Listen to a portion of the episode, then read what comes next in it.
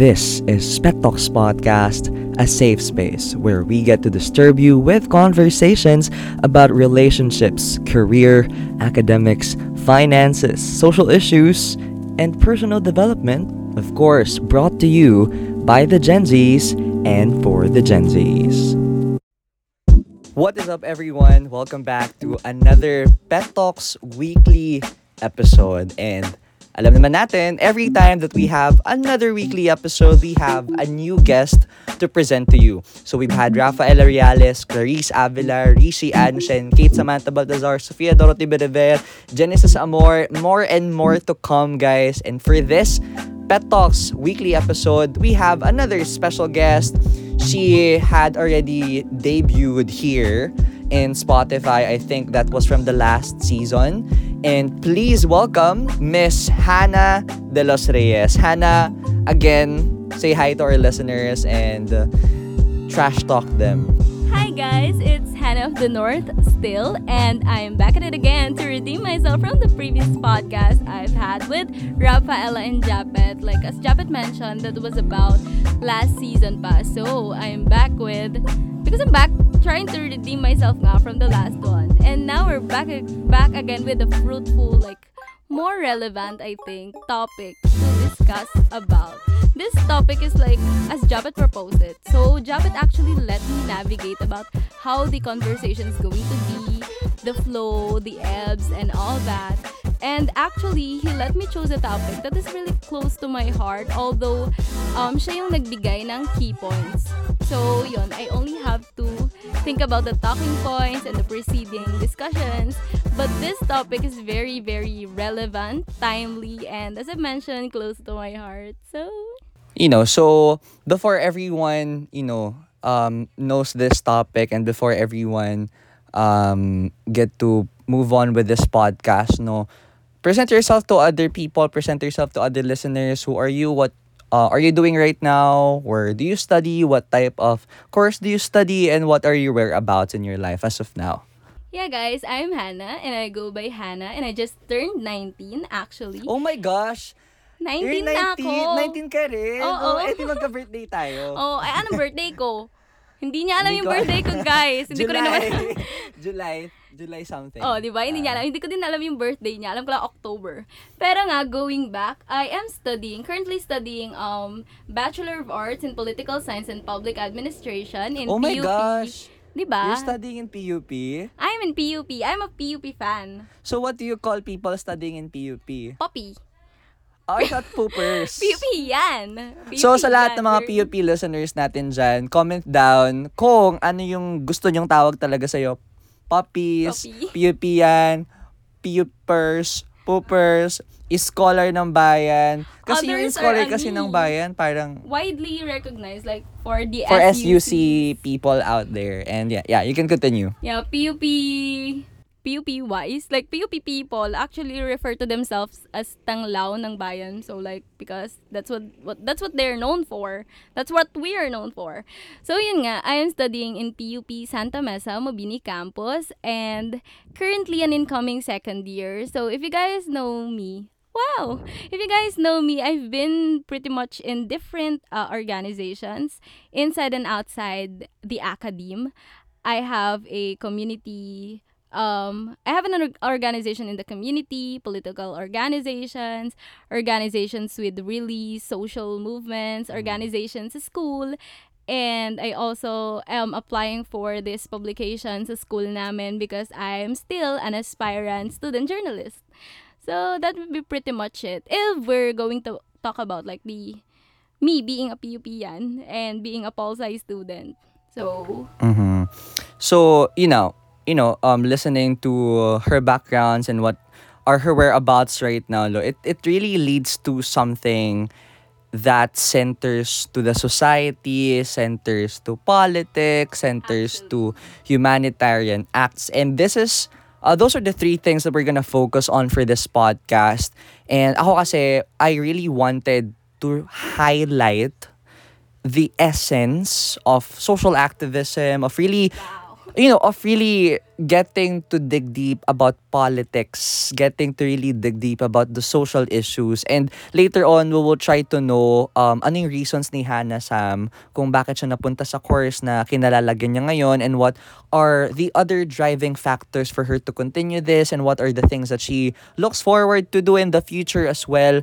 Because you know, guys, as Gen Zs... Girl, that's a lot. Yeah, yeah. It, it's a lot. And it's a lot. Talaga na, na-overwhelm si Hannah kasi kanina nagta-trash talk with Hannah lang siya sa Nicki concert. The Nicki concert. You know, this is this is something that I wanted to really talk about. This is a platform for us to Go. talk about something na napaka-negative ng tingin ng mga tao. Actually, I may have I may have to break some stereotypes and stigma surrounding politics and being political science student. So, save that for later. Ay nga, kasi, you know, after, you know, during the election period, a- or even after the election period, they always see the Gen Zs as someone who is rebellious, who is like, sabi nila, communist, sabi nila part ng ganitong um, yeah, army na hindi recognized ng government. Like, ang nangyayari, once na may Gen Z lang or parang let's say millennial o mas nakababata na nagsispeak up for a social issue and that it contradicts their political preference, they always label those people as terrorists. Yeah, Right. enemy to the government, right? 'Diba? So parang this is a podcast episode where we also get to touch on the difference of a terrorist and a social activist. Okay. And there's a really eh, there's a really big difference about that. Right? There's a really big difference about lalo na ngayon like we have lots of issues that are still surrounding it. And you know, for this podcast, so it really takes a lot, but we're like gonna have it light for you guys. So the first question for you, Hannah, let's get it uh started right away. Um, bakit ka napunta sa course na yan? The political science, tama ba? Major Oo, in yes, yes. Um, political science and public and administration. public administration. So, bakit ka napunta sa course na yan? Ano ba yung mga hugot mo sa buhay? Napilitan ka lang ba dyan? Choice mo na ba talaga yan? Or parang that's the only university that you applied to? Or what is the background of you being there in that type of college program? Ayun. Um, actually, that's a lot to take. Pero first things first, I'm going to talk about my application journey muna. And how did I get into uh, the political science program sa PUP pa. And I actually applied for different uh, universities, SUCs, uh, private universities. I even applied for this international, um, internationally offered uh, program na that has something to do with teaching Chinese Mandarin. And uh, in that journey, I'm not going to elaborate na how the journey went through, pero all I can say is that that um those journeys led me down to have my fallback sa PUP. Not really a fallback, like dun ako nauwi. Kasi, if you're going to ask me, like the high school, if you're going to ask the high school Hannah, if what she thinks she would be, or like the career she would pursue in the future, she's going to straight up tell you na she sees herself in the field of journalism, mass communication. My friends know that, na um, si Hannah, si Hannah the journalist, si Hannah the radio broadcaster, like, feeling niya sa uh, feeling ko sa college bit-bit ko yon so uh, I applied to Bulsu having mass comm as my top uh, my most priority uh, course. I applied to I even applied to Mapua I think. And I applied to JRU even, TUP, uh, PUP din. Ewan ko lang kung anong pumasok sa utak ko that time. Kasi parang ito na yung ano eh, approaching ng national elections, yung college application era natin. Like, approaching na yung filing ng candidacy ng kung sinong tatakbo for national, ay for higher positions. So, ayun. I applied um, political science, I don't know, out of nowhere, pero not really out of nowhere. I'm going to save that for later. Ah, parang bigla lang siyang ano lang, ting, ganun. Apply ka sa Pulsai, parang ganun. Mag-Pulsai ka na ng PUP. Tapos parang ano ko siya, yun ang top prior ay yun ang priority course na in-apply ko sa PUP together with Psych and Mass Comm, um, literature and history. So ayun, tapos after this um series of now let's get on to the election period actually. So this was early uh, October 2021 until uh, early 2022. Parang we have this teacher. I'm not going to disclose any more information about them. Pero we had this teacher.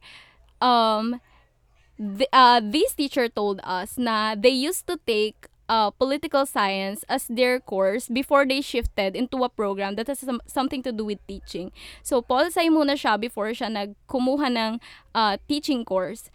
Tapos, wait, what made it ironic is that teacher namin siya sa isang subject na very political. So, china-challenge mo yung, syempre, as a previous Paul Sci student, china-challenge mo yung, um, parang, what, is, what did they know? What do they know about uh, the fields they're teaching, parang ganon. Tapos, actually, we went pretty good, like, we went pretty good with it, with this teacher. Parang okay naman kami nung una. Until naging mainit na usapin yung banggaan ng dalawang kandidato na for president which is former vice president and now attorney uh, Lenny Robredo and Bongbong Marcos. Bongbong Marcos. Yan, parang ano siya, parang naging mainit siyang topic. Tapos we were being asked by this teacher na, syempre as humanities and social sciences students, parang you should have your own stand, parang ganon. Tapos, nagugulat ako, like, as a, some, as someone na dating Pol Sci student, bakit ano siya, fake news peddler. Super ironic kasi fake news peddler, like nagsaspread intentionally ng misinformation and disinformation, parang ganon. Tapos, at that time, parang, I don't know what has gotten into me, pero I wanted to know what they were taught sa political science program at bakit ganun, bakit ganun yung ini-impose niyang, sinusuperimpose niyang beliefs sa kanyang students.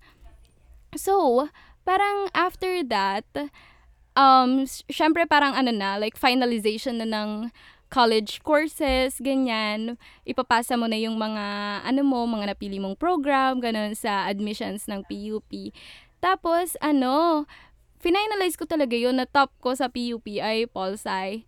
So, parang ano lang siya, trinay ko lang, ganun. Ano ba? Taya-taya lang, ganyan.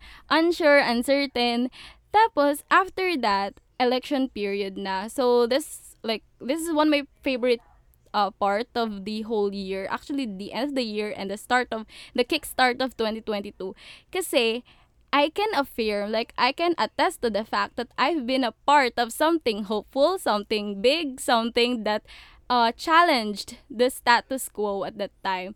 Parang kasi, um, if you, uh, parang kung titignan mo sa panorama nung taon na yon yung uh, pink rallies or pink wave as the international people refer to it, parang pink wave is this something uh, rebellious. So, if you're going to take uh, the context of parang naging prominent dito yung film na Hunger Games. Kasi imagine being someone that is a symbol of rebellion and hope and you know parang something that uh, is supposed to steer changes and bring uh, hopes to the community parang ganon. And I was a part of that which I cannot really believe. And I can still believe like oh intentionally akong uh, naging part nun. So parang yun yung uh, start ko actually ng journey of being very much quote-unquote political. So, um, parang before, I have this pre-existing notion, like perception, na politics is really dirty, which it is. I'm not going to beat that uh, stigma around politics. But, it's not dirty but because it's um parang hindi siya madumi just because of its own, just because of its nature. Kasi if you're going to study politics, it's really uh parang dinedefine niya or like binibigay niya sa mga willing matuto ng politika, parang binibigay ng pag-aaral ng politika sa mga willing matuto ng politics kung ano dapat ang roles ng gobyerno at ano dapat ang roles mo as a citizen, ano dapat ang mga um, ine-expect natin sa isang well-governed country, sa isang state, sa isang self-sufficient state, sa isang um, paggogobyerno dapat na inclined sa good governance. So, first thing I'm going to debunk here is that um, people who study politics are not really like hindi kami super super political. Although of course everything is political. Hindi kami super super political. Parang ano kasi nila na uh, notion na nila na kapag ka pol sci student ka parang ano politics naman pinag-aaralan niya eh like politika naman yun, madumi, ganyan. At yung mga yan, lalo na kapag ka sa SUC ka, subject ka ng attack na um, pag gano'n ang course mo is that parang galit ka, parang nagko-cultivate sila ng galit sa gobyerno, which is not true. Guys, we're being taught to be, like, we're being taught the specifications in governance na a good gover uh, oh, a good governance good governance should be this should abide to this uh, qualifications and a good leader is supposed to be this tas i-compare mo siya sa mga leader na meron tayo sa Pilipinas. So, pumasok kami sa course na to nang wala kaming kahit na anong galit sa gobyerno, like stripped down. Some of us might have, uh, you know, those kind of um, antagonizing um, perceptions against the government. Pero most of us, pumasok kami doon nang hindi naman kami galit sa government. Pumasok kami doon to learn about the government and what the government should be doing to its citizens, to its state, and how they should govern. Parang ano kami doon. So, pagpasok mo ng course na yun, um, tinuturo sa'yo kung ano yung um, dapat ginagawa ng gobyerno. Tapos, i-compare mo nga siya sa current landscape natin sa Pilipinas. Like, sa current political panorama natin na, uy, turo sa amin dapat ang good govern, uh, ang good leader daw must possess this kind of characteristics. Tapos, titignan mo yung leader na meron tayo. Wala man lang siya kahit isa doon, kahit bare minimum, wala man lang. Tapos, which is super disappointing. Then, doon mag-system yung galit mo sa sistema. Yeah. So, to break it to you guys, bottom line is we are not antagonizing the government. We're trying to challenge the system because we are being taught that the government should be this and we're being presented something like this, something like a circus. Parang ang hirap niyang tanggapin. So, doon nagsistem, yung galit mo sa system na we, uh, it could have been better. Parang ganon. Tapos, the thing is that, what uh, being a Pulsai student really taught me is that you have to pick sides.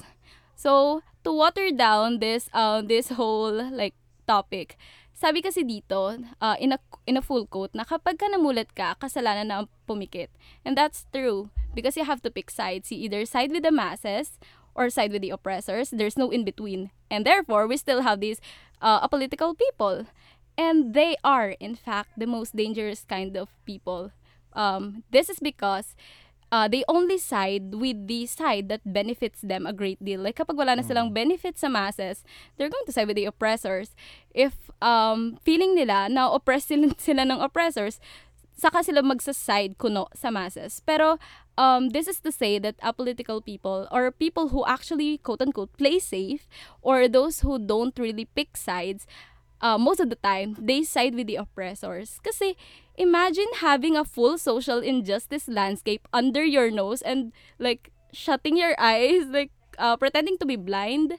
Parang ang hirap niya, parang nasa ng morals mo, nasa ng principles mo, parang ganun.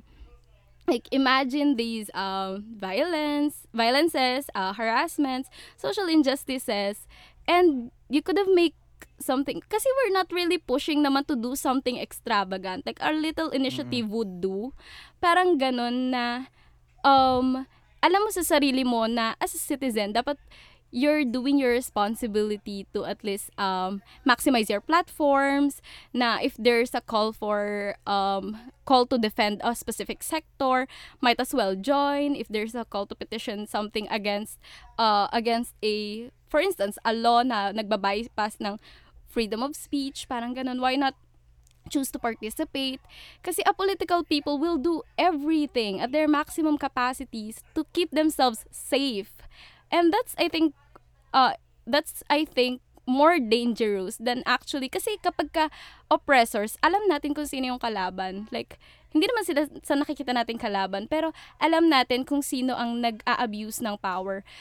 Pero kapag ka tinignan mo kasi yung apolitical people, parang hindi mo alam kung paano kanila, like, paano kanila, paano mo sila maaasahan, ganon. Kasi hindi mo naman sila maaasahan. Kasi nga, they are, they are in fact siding with the oppressors. So, as someone na, halimbawa ako, alam ko kung sino yung uh, oppressors, ganyan, uh, yung corrupt politicians, ganun-ganun, or yung mga tao na talagang ginagawa yung best nila to weaken uh, the, for instance, journalistic institutions or do everything to silence the youth and to like decrease their uh, amplitudes for like making noise, ganyan. Alam ko yon. Eh, what about the others na dapat, ano, parang, dapat may ginagawa din, ganun, but they chose not to do so. And that is, I think, the highest privilege one can attain, not to pick sides, because, yun, imagine the whole uh, landscape, parang nakikita mo na na may violences na nangyayari, and still, you're keeping it safe, just to protect what you have, just to protect, parang, something, na, parang you could have, ano, parang pwede ka namang tumulong in your own ways is what I'm saying ha, yun nga, political people, you, we really have to keep an eye on people who don't really pick sides kasi they're going to either let you down just to keep themselves safe or they're they're the ones who will be like offering you to the predator. So you really have to take note of that. So ayun to in the most sensical context kapag namulat ka kasalanan na talaga ang pumikit kasi that would be a privilege. Like um nagkaroon ka na ng avenue para maging informed about this specific scenario. Nagkaroon ka na ng uh, idea about what's happening. And still, you chose to remain parang blinded by the intimidations, parang ganon. I mean, there's nothing wrong with being scared about the situation because the oppressors really impose fear. But what matter what matters is in spite of the fear, like in spite of the intimidation, and in spite of being scared, parang how are we going to, what overpowers those? Parang ganon. Kasi the people na, halimbawa, yung mga nakikita nating lumalatag sa lansangan para makibaka, akala nyo ba like matatapang lahat yan? Takot din yan for their safeties, for their family safeties, lalo na hindi naman basta-basta ang kalaban imagine mo you're going to like lalatag ka sa front, may hawak kang tarpaulin like defend press freedom tapos bobombahin ka ng tubig. 'Di ba nakakatakot 'yun? And still pinupush nila yung kanilang pinaglalaban because uh, in spite of the fear, what overpowers them is their need to campaign for something, is the need to parang Campaign for something that is bigger Yeah. than themselves. like to pressure those who are in their seats what over Mm. what overpowers their fear of intimidation and the violences they're facing is their uh, parang advocacy to win this fight na although I might be the only one na naghahawak ng placards behind me is actually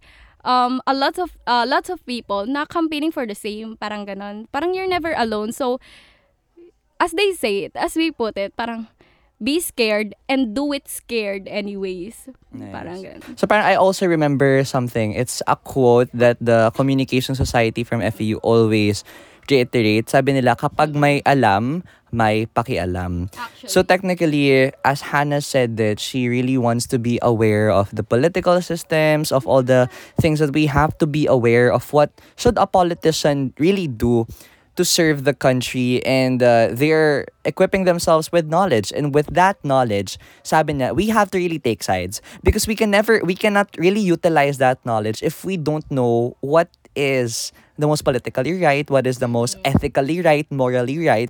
So you would really expect that you know people from those college programs after a year you will literally see them taking sides and uh, but what really hurts most as a political student no like them taking the unethical side them taking the actually. politically unright thing. And that is something na pain point ni Hannah kanina na you know she's uh she uh she had been talking about a teacher you know talking about this and that challenging this and that but then that teacher was a political science major right before Oo.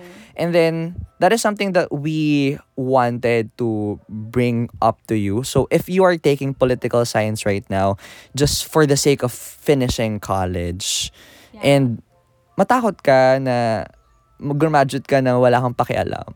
Actually, kasi Diba? parang like you, not totally a waste, but pero to be brutally honest, kapag graduate ka ng with the degree ng ganong course, tapos you're still parang blinded by this, uh, parang um, hindi mo pa rin na-figure out sa sarili mo kung anong dapat ikagalit sa sistemang ginagalawan mo or sino ang dapat ipagtanggol at protektahan sa mga dapat um, sa mga dapat nating kinakalaban. diba? Yeah, parang you actually wasted your time. Pero, oh, for for the sake of finishing a four-year degree, like, marami kasing um, feeling ko ha, and as most people said, I've been reading articles, na some of the pol sci students really uses like this course kasi nga pang matalino siya pakinggan like oh you're a pol sci student interesting parang Tapos sabi nila, pag pol sci student ka, mahirap makipagdebate sa'yo. oo Especially with social pressing issues. Oo. Which is really true because mahirap makipagdebate sa taong maraming alam at may may may mat- may matigas na foundation sa kung anong side nasaan siya. As in they can uh, they can extract all the reasons, all the facts just to make everyone listen and just to make a clamor. Yun nga, eh, that, that is something eh, yung na-take away ko kay Hannah kanina. Ang pinagtataka ko before, bakit yung mga tao kailangan pang magwelga sa may Loyola, kailangan pag mag ay, sa, sa, sa, sa Menjola, ah, kailangan pa mag-rally, may mga placards placards eh hindi naman sila makakapasok ng Malacanang something. Oo. It is not the point I think. It is something we are making noise. We are making clamor. Especially right now um social media super powerful. When we know that it is trending on Twitter, it means that it can be a pressing issue, especially if it's a national issue. And someone might need to look for mi- might need to look after it. Someone might need to fix something for it. Because if they don't do something about it, people people's voices will get bigger, get um louder, mas magiging chaotic. So I think that is one of the things that we are trying to do even though we're scared to do it Yeah. because you know guys let's move on like transitioning to like social activism you know social activism it is something that we have different rights right now that we are mm-mm. experiencing that we are um celebrating Mm-mm. because of the people that came after us that rallied for that. 'Di ba? E- environmental rights, women's rights, the LGBTQIA plus rights that we're still fighting for, but it is already in the process. We have so much rights right now, not just because of the senators that wrote it, Actually. but because of the, The civilians people, that made their way even though they're scared of their family family's protection scared of themselves if they're gonna die if they're gonna get shot if they're gonna get That's true. stabbed they still did it anyway and I, I that is something na we can go back to that they are fighting for something that is bigger than them maybe etong mga sinasabi yung binabas yung mga nagrarally na parang Totoo. Bi- yung totoo. bigas itaas, i- ibaba ang presyo, ibaba ang presyo ng bigas. Bakit kayo nagagalit sa kanila? Eh, Sila gust- actually. gu- sila ang magpa-pressure sa government na babaan ang presyo ng bigas. Ikaw, Diba? na puro reklamo sa bahay, puro reklamo sa tindera, wala namang magagawa yun eh. So technically, they are fighting for you. The most basic thing that we are asking for the government, they're fighting for you. And maybe those, the things that we are fighting for right now, your children, your grandchildren, and the children of your grandchildren will benefit from. Actually. Diba? Just taking a pause from this podcast episode and uh, it's me again reminding you if you haven't rated this podcast episode please do rate this with a minimum of five stars. It will really help us grow. It will really help us to be recommended by spotify and other podcasting platforms to more people and more listeners especially if you liked this episode or if you like the previous episodes that we've had. So without further ado let's go immediately back to the episode. Iyon. Parang uh, I'm going to press on what you said earlier na these are actually the people na although hindi nila alam, I'm going to put it into context ha, na although itong mga nagrarally sa Menjola, hindi nila alam if makakapasok ba sila doon or if naririnig nga ba sila ng mga lawmakers sa loob, ng Yeah. mga taong may position sa loob. They did their part. And just because I am I recognize myself as an activist because you don't really have to water down what an activist is. As long as you're advocating for something, you're supporting a cause, you can recognize yourself as an activist. You don't really have to barge into walls. You don't really have to have Yes. big placards. As long as you're exercising your platforms and you know what you advocate for, you can recognize yourself as an activist and don't let anyone take that away from you. And what I'm saying is, so going back dun nga kanina, parang just because I recognize myself as an activist doesn't make me any more like better than you. Parang ganon. Kasi we're all equally campaigning for uh, the things we think we deserve. And we deserve really. And although these people, hindi sila makapasok, halimbawa ngayon sa Malacanang, magra-rally-rally sila, most of those who, um, sabihin na natin yung mga um, bystanders, sasabihin na yan na naman yung mga nagrarally, ayan na naman yung mga terorista, quote-unquote, ayan na naman yung mga galit sa gobyerno na nandyan na naman, nagrarally na naman. What they don't realize is that they are antagonizing actually the people who are tumataya para sa tumataya ng sarili nilang kapakanan para lang ibigay sa masa kung ano ang pangangailangan nito. Yeah. Kasi parang ang hirap na there was this uh if I may add lang there's this capacity building I attended to. And we boiled down to the topic na yes uh, most of the social activists are being antagonized by the masses. Pero um yung mga akala ba natin ay hindi masakit yon for someone na nagka-campaign for what is our right na masabihan na Terorista. Ah, terorista ka kasi, parang ganon, bakit ba hindi ka na lang sumunod? Um, ang sakit-sakit nun for someone na talagang tinataya mo yung seguridad mo para lang, um, Ipaglaban. Yung oo, ipaglaban yung, mo rin.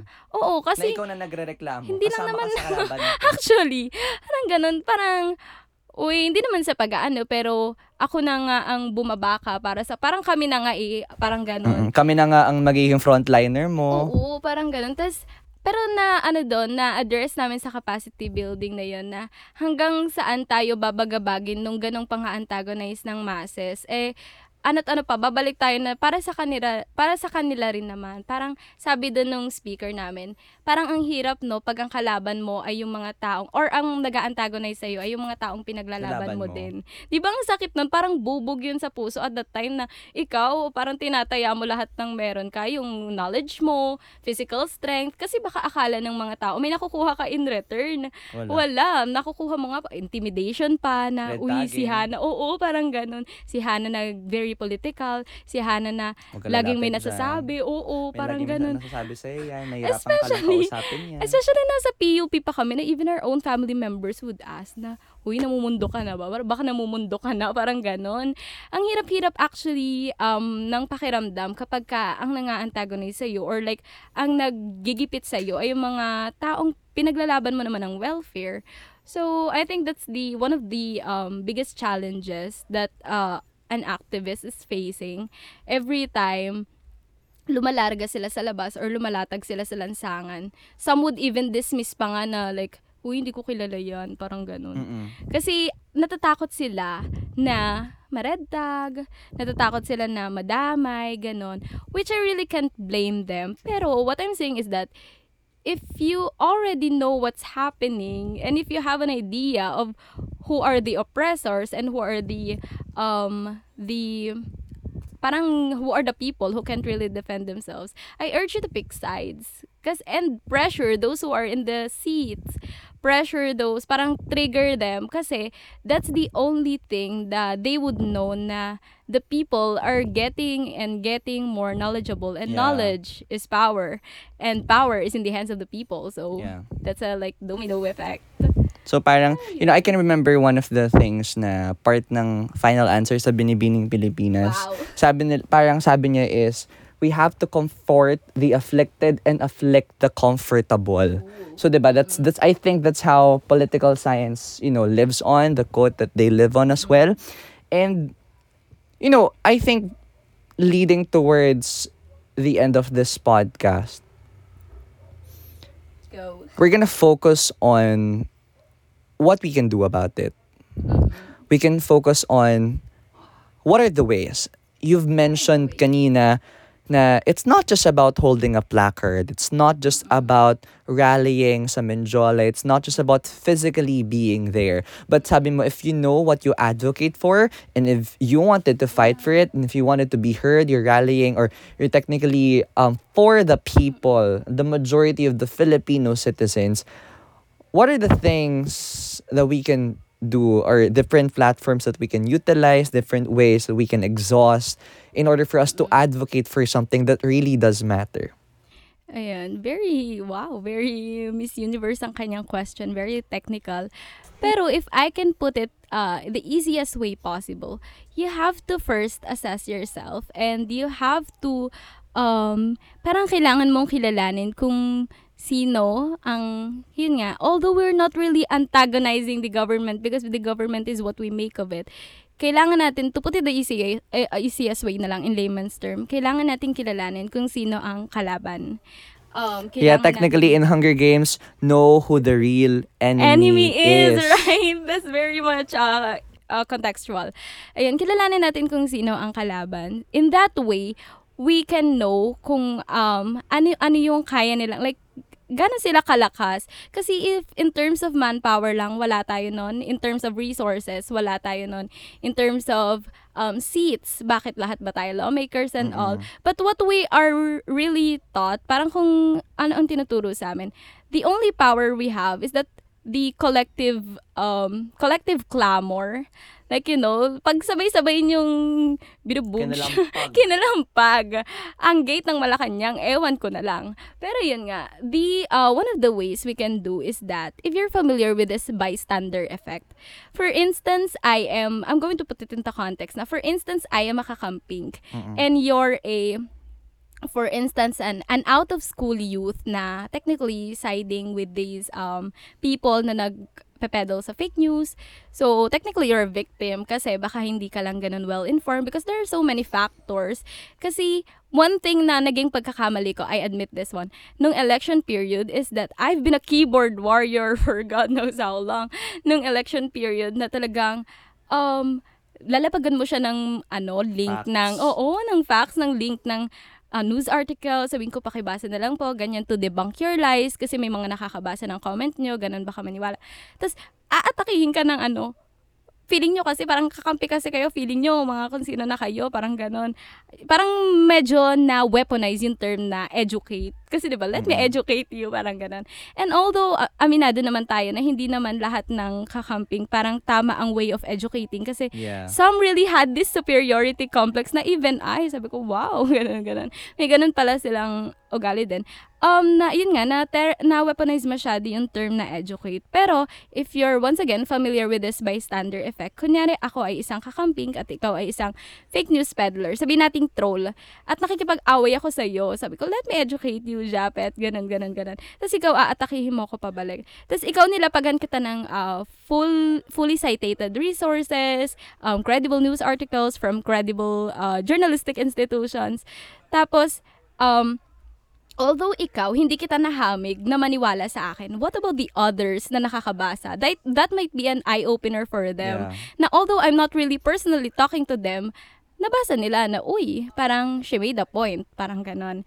And what I'm saying is that, parang we have to really assess the information that we're going to absorb. And although it might sound of privilege, kasi this, this is uh, something to do with med- media literacy and information literacy as well. Kasi parang that's been one of the widely used platforms uh, kapag ka we're spreading information, ganyan-ganyan. Parang tayo na lang sa sarili natin, bumaba tayo sa mga komunidad or sa mga individual na um, although kausapin lang natin sila in bite-sized conversations na, uy, mahal na po yung presyo ng bigas. Ah, may nakausap kang, ano, um, nagtitinda. Uy, mahal na po yung presyo ng bigas, no? Tapos sasabihin nila na, oo, di na nga kami makapag-restock kasi ah, ang mahal na ng puhunan. Sabihin mo kung um, if you have the upper hand info, like if you have this stock info na ah, dahil po kasi yun sa um, wala nang masyadong, oo, wala nang masyadong uh, supply kasi meron tayong problema or may crisis tayo sa uh, agrikultura, parang ganun. You don't really have to go technical sa mga tao na to kasi Mm-mm. most of the time, they are the ones na nakakaintindi kasi they are the ones na nagsasuffer Yeah. sa ganung ano. Kasi people really, like, some of the people lang naman, parang masyado nilang sinusukuan na agad. Halimbawa, tricycle drivers, um, um, vendors, market vendors, or yung mga yun nga, out-of-school youths, sinusukuan na nila agad na, ang hirap pagpaliwanagan dyan. But, if you're someone na really, really optimistic in steering changes, you have to start with these people kasi sila ang parte ng sector na talagang pinaglalaban natin. Or, if may something na galing sa taas, tayo ang unang nagsasuffer. So, if kaya natin silang hamigin sa ganong paraan na, ano, ano ba, nagmahal na po pamasahe, ganun. Kamusta po ba yung kita? Wala nang kita. Kailangan mo lang silang, actually, totoo yung ano ah, tao sa tao, puso sa puso. Oo. Kasi, Naran- naranasan namin. 'di ba? Parang nung campaign period, parang yun talaga yung nakapagpahamig sa hindi lang sa mga kabataan pero sa mga kananayan, sa mga kaguruan, Lola, lolo. at sa mga taong may natitira pang pag-asa na makakaahon tayo sa ganitong ah, ganitong ka-problematic na sistema. So as a pol sci student, I can affirm that as long as there is human interaction because this is the very foundation of Mhm. uh, politics, for as long as there is interaction, there is something we can do, like to take an initiative and uh, rattle what needs to be rattled. Kagaya ang sinabi mo kanina, um, disturb the comfortable. So, ayun, you don't really have to go uh, this uh, all knowledge kind Yeah. of person. You don't really have to go technical, Mhm. explaining them terms such as, ah, dito po sa ano, socialism, ang kinakampaign po namin is ganito, ganyan, no labor, ganito, ganyan. Doon sila na-over. Oo, kasi hindi nila, like, mahirap sa kanila i-take yun na iniisip mo na nga, bakit ka kinakausap ng ganito. Parang gamitin natin ang lengguwahe ni Bebang as we coin it. Make it, uh, explain it to them is in the easiest way they can understand and that would be the spark of their, um, Mhm. yun nga, like, reflections. And I'm really pressing an emphasis on the bystander effect kasi although hindi man kita na-convince na um, mag-reflect about what I said, how about the others who can Yeah. listen, who read, who parang nag-pass by lang, tas uy, she made a point. Yeah. ganun. So talagang for Hannah, she would advise tao sa tao, puso sa puso, as long as there is human interaction, there is still hope for a collective voice. And for me naman, if you're gonna ask me what I would like to suggest, especially to our Gen Zs out there that really fought for good governance and alam nila meron pa yan, I know you guys, we, ma- mas dumadami, di ko alam kung mas dumadami yung mga privileged people, no? Or parang I was just surrounded by people that can easily get into law school, that can easily get to some if you can be a politician, be a politician, please. Actually, we need more representation of the opposition. up. Or actually, I'm so proud of my friends uh, na kumakandidato ngayon sa SK na talagang may um, r- like, aware sila na they can really take responsibility Oo, and hindi mga accountability. pa-pageant, pageant lang, hindi pa basketball, basket, basketball, tas may NMAX, may iPhone 13, may pub race. Hindi. Guys, kapag nakita namin kayong ganyan, bash agad kayo sa social media. Sinasabi ko sa Cancel. inyo, cancel Ginanon. agad kayo kasi mas alam na namin kung ano dapat tinatrabaho nyo. And if I can say something, if you wanted to be an attorney, do not just be an attorney if you have higher purpose. Go into law school, study the law. If you studied p- pol sci back in baccalaureate or bachelor's degree, you can go you can go as a counselor, go step up into the Senate, win the Senate, you know, be part of the opposition, be part of, you know, be part of the voice that really speaks up for the mm-hmm. government because we have, you know, Coco Pimentel, we have Risa Ontiveros. Mother. We they are just one of the few I mean, mm-hmm. they're the only opposition like, there. You have to take Risa Hontiveros ah. She's one of the like lone oppositions. opposition. Pero imagine yung takot ng mga tao every time she tries Yes. to speak up. That's And the energy. Madam released two videos talking Diba? about, like confronting Demanding conf- accountability. confronting Sara Duterte about, you know, not taking accountability or not accounting the confidential funds. So technically, I read something in Twitter, no? Just a commercial. I read something in Twitter na sinabi niya after niyang i-repost yung video ni Risa Ontiveros being very brave on social media na parang ito yung energy ng kailangan ng opposition. Walang hiya, walang kung ano man, walang pagpapabango ng salita, just straight to the facts. And I think guys, if you're listening to this, if you wanted to be a lawyer, don't just just don't just to be a, don't just dream to be a lawyer because attorney Lenny Robredo is a lawyer, but she moved further. And she became the Katniss Everdeen of today's generation that can spark lots of hope. And I think yung sinasabi natin na oo, hindi man nanalo si Attorney Lenny Robredo, hindi man hindi man natin nararanasan yung pinangarap nating Pilipinas or pinangarap nating good governance for all. Yung sinasabi natin na nag-spark, nag, sabi, just take it at the context na kayo yung nas, na-spark. Especially to all the Polsay people, to all the people na nagpiprilo, to all the people na gustong maging politician. Huwag kayong matatakot na baka patayin lang kayo. Huwag kayong matatakot na ganito, ganyan. But then again, if you become a politician, And if you become a senator, a councilor, alam niyo kung sino ipapatay sa inyo technically kasi takot sila sa inyo. Pero technically, it's it's more it's beyond that eh. We need more opposition. We need we need more people that will really take the seat. Kasi parang wala din kung we're just gonna advocate for something, we're just gonna advocate and advocate and advocate, but we're not taking the high positions, then no one will do it for us. Like, papahirapan lang natin yung taong bayan. But if you have all the privilege to study this, to study, yung iba nga hindi nga nag-aral, nakang naging senator eh. To study, naging presidente pa nga eh. To study this, to study that, to undergo this and that, to build your community, to build your people, to build your advocacy, to really build transparency and good governance. Step up to a position. Take a seat. Represent something in the in in the Senate. Represent something in you know in uh, represent a chair technically in the government. Because that's when you get to really realize na hindi naman talaga it's about rallying only it's just about you know outside Menjola it's taking an authority And actually, representations matters here. Yes. Like, if you're someone who wants to either represent or be represented, you have to work hand in hand with each other. Because in an era where the youth, us, like our generation, is being undermined or like being belittled by the people nga na, of course, may authority and upper Mm. hand, you have to go out there and be outrageous. Like, show them what you got, girl. Harang ganon. like parang I can remember you know yung incident about dun sa cyclist na muntikan ng you know na tinutukan ng baril nag-step up yung anak niya nagsalita doon, nagkaroon ng uh, privilege speech. And then, he came off as a knowledgeable, wisdom, full of wisdom kid na na-intimidate ang mga senator na hindi nakagraduate ng college. Girl. Like, parang, just seeing that, someone na walang position but then had a speech, Mm, they were pressured. everyone was pressured, everyone was scared. And what more if you took an authority and you have that kind of drive within you.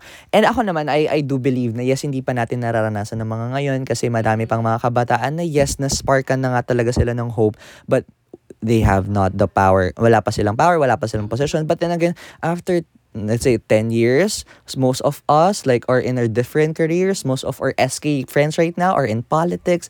Most of us are in Senate. Most of us will represent you guys. I think hope is hope is still there, but it will take time. We cannot force change as it is, but change will go by slowly but surely. And then, you know, that's why we created this podcast episode to you guys. because if you have something in your subconscious na you really want to, you know, have a good, have a change for the good, and you're just going to go to law school just to have that attorney prefix. Before your name. I mean, attorney prefix. Shame on you if you don't know how to use that. Mm. Shame on you if you don't know how to fight for the people. Shame on you if you don't want to really fight for what you believe in. And shame on you if that's just only for the clout and for satisfying your family. Oh, that's very like I mean, how dare you take up other people's position na mas deserving? Let's, let's say, for example, law school, like for a scholarship, you came from a privileged family and you're doing attorneyship because of, you know, because you your family is a family of attorneys, but then you're you're you're you're, you're fighting for the privileged people, fighting for the administration. Like, parang, how dare you? So talagang we are creating clamor in this podcast para maistorbo namin kayo at maistorbo namin yung consciousness nyo. Uh, This is this is really something. This is really something. If you're taking up pre-law, if you're going to go to law school, make sure that it's not for the cloud. Just as just what we discuss in med courses, hindi pang cloud ang med courses. As much as the pre-law courses, hindi lang siyang pa cloud, pang cloud kasi you're fighting for lives. You're fighting for the You're fighting for your children. You're fighting for your grandchildren. You're fighting for everyone that live that lived before or after us and that will live and that will that lived before us and that will live after us. So, what is the one thing that you wanted to leave in this oh podcast Oh episode gosh. to our listeners? Did I already redeem myself na ba? Wow! Girl! Kasi, kagaya nga yan, eh, we're, go- we're talking about a topic that is close to my heart. So, like, Close to your Should it- Ano ka ba? See? Ayun na nga.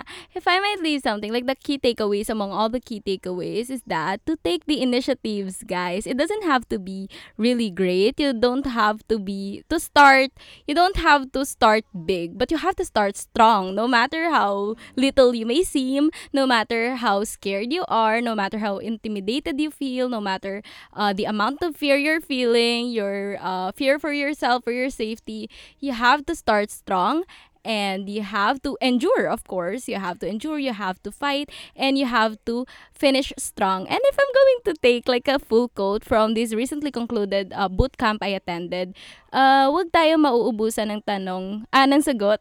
Wag tayo mauubu- mauubusan ng sagot sa tanong na para kanino. Kasi in moments na we all feel like we feel down na feeling mo everyone or like everything goes against your favors, you have to go back to why you started, who do you do it do this for, parang ganon. And it's a matter of um, how deeply rooted you feel with your causes and with your um, with the things you're advocating for actually. So yun na guys, huwag kayong mauubusan ng uh, sagot sa tanong na para kanino. Hindi naman sinasabi na bawal mapagod. Ang sinasabi lang, uh, wag natin sukuan kasi ano't ano pa, makakarating din tayo doon. And this is also a sense of urgency, you guys, na if may nagkakonduct sa community nyo or like sa school, may nag-offer na umattend kayo sa mga ganitong types ng trainings, don't ever think of it as a waste of time kasi sa mga trainings na to, hindi nila sinasuperimpose yung belief nila onto you, but you yourself, you're going, oo, you're going to learn something. Oo, tsaka dito ko nakita yung crush ko. Joke! Pero seryoso guys, um, not only, ah, hindi lang kayo matututo dito, but you're going to, parang, ito yung magiging turning point. At For some reasons, kasi ito yung naging turning point ko, bakit ako naging very, very go na Ardent. go. very go na go sa aking mga pinaglalaban sa life. And ayun. And I think I think that's that's all that we can say to you guys. I mean, you can start small, start start small, start uh, as a SSG member, and then run for SK, run for barangay captain. Don't run for the money. Sampalin ko kayong lahat. Don't run to buy yun NMAX. ah. Sampalin ko kayong lahat. Oo. Run for something that you believe in that is bigger than yourself. Yeah. And I do think like if we continue to be like this, um, sabi nga nila, there are fights that we can win without violence. Actually, There are fights that we can win, that we can outsmart the people Mm-mm. that akala natin hindi natin ma-outsmart. So parang there are lots of fights hindi lang natin alam because they fought silent or they fought Wow, smart. Hindi lang so natin alam yung nilalaban nila pero nilaban pala nila tayo because Mm-mm. their fight did not created any clamor. So may mga ganong mga ano, mga Oo. laban no. So maybe Real naman. Talagang like take charge of your of your mission. Wow. Take charge of your mission like do it scared but don't do it with no direction. Always have a sense of right direction. Connecting to what Hannah said, always ask yourself kung para kanino. Yeah. It's okay if kung para sa'yo din kasi you're Oo. part of the civilians. You're part of the people in the Philippines. And it's something kung para sa'yo yun, it's more on a fulfillment of you kasi that's serving something personal eh. yeah, serving the greater good. So that's it for so. this podcast that says kapag namulat, kasalanan Kasalanan na na ang pumikit. pumikit. So if you haven't rated this podcast episode, if you like this episode, nagising ka dito, na istorbo namin kayo, please do rate this podcast with a minimum of 5 stars. Click the notification bell para maging updated kayo sa mga future vlogs natin. sa mga future episodes natin. And if you really wanted to let other people listen to this, listen to what we have just talked about, you can share it on your Instagram, Facebook stories, tag us at Pet Talks at Podcast, or tag me at Japet Penna and At Hannah of the North. and uh, see you in our next Pet Talks weekly episode. Maraming maraming salamat. Bye-bye. Uy, can I just take a moment to like... Shout, out Shout mo out yung my crush mo. Sige, go. Oh my gosh, live from Luzon. Hi, Elle sa BSU. Her name's Elle. I know, her name's Abigail. Or like, she preferred being called. siya yun. Siya din yun. Okay, bye-bye. Yun. Wait lang. Sabi ko, hi. Well, nakilala ko nga siya dun sa sinasabi kong bootcamp. I hope you're doing good. That they all crush ko siya. Bye. Bye!